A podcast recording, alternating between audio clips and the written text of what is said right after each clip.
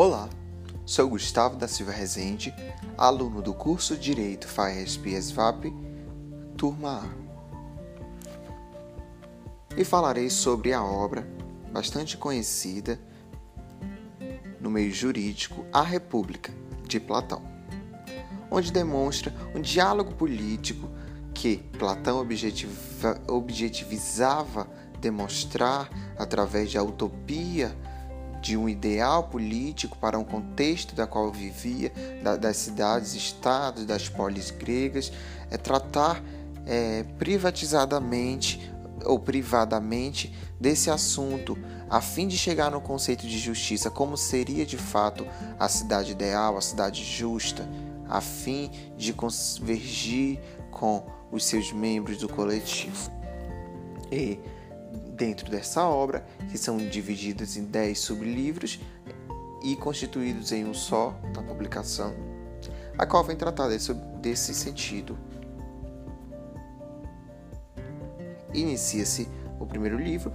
basicamente com uma frase muito conhecida, Desci ontem ao Pireu, onde faz um, um, um breve diálogo entre duas pessoas, Sócrates, que era, foi discípulo de Platão naquela época, e Céfalo, um estrangeiro idoso que vivera já da sua velhice é, de forma tranquila.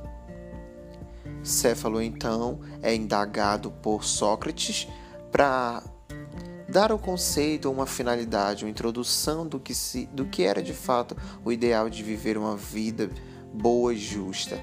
E Céfalo diz que o mesmo vivia uma vida boa, a qual aproveitava sua velhice de modo a vir descansar, a vir exercitar a sua mente através de questões filosóficas e justiça para si era dar a cada um o que era pertencente a si mesmo. Já Sócrates diz: Mas se você indaga que é dar aquilo que cada um merece, mas o que é que cada um merece? O que é dar? Qual sentido se expõe isso? Por aí Sócrates intervém com um exemplo bem conhecido da vida própria, no caso do indivíduo com sua vida própria, é, com o exemplo do armamento. Se você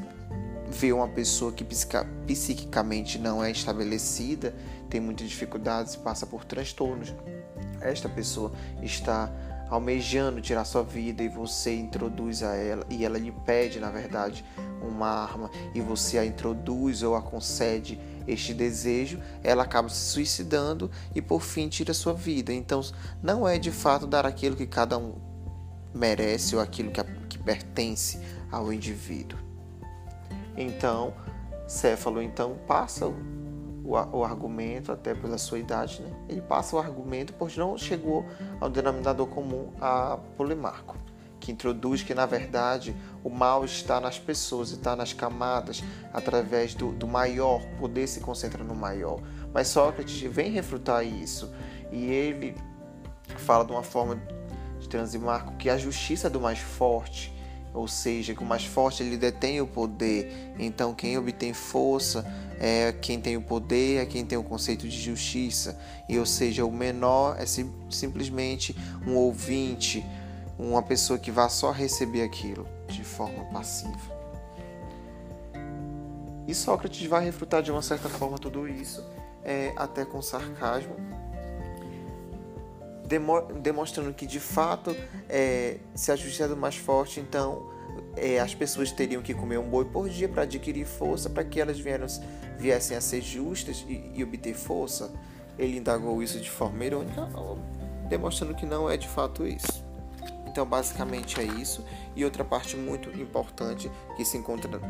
do livro, sublivro 5 ao 10, que vai falar sobre os bens, que são os três pilares fundamentais que a obra República confere, que a demanda a questão das três classes, dos três requisitos, bem, igualdade, educação do governante, é aquilo que vai introduzir para aquela cidade-estado, para aquela polis, a adverter-se e obter o conceito de justiça, que na verdade a justiça ela vai ser a virtude dos três conjuntos de eficiência. Na verdade, o ser e conhecer, onde passa a tornar a dialética, e essa dialética entra no consenso que gera as virtudes, mas de fato ele demonstre que é isso através de um mito muito conhecido que é o mito da caverna demonstra que não é só pelo que a gente vê, mas pelo que a gente se introduz. Como o sol, a gente tem que estar na luz para que a gente venha observar o que de fato é justiça, vivenciar os momentos, a fim de obter uma plenitude para o coletivo e não para o individual, não sendo tirano, porém visando o bem maior,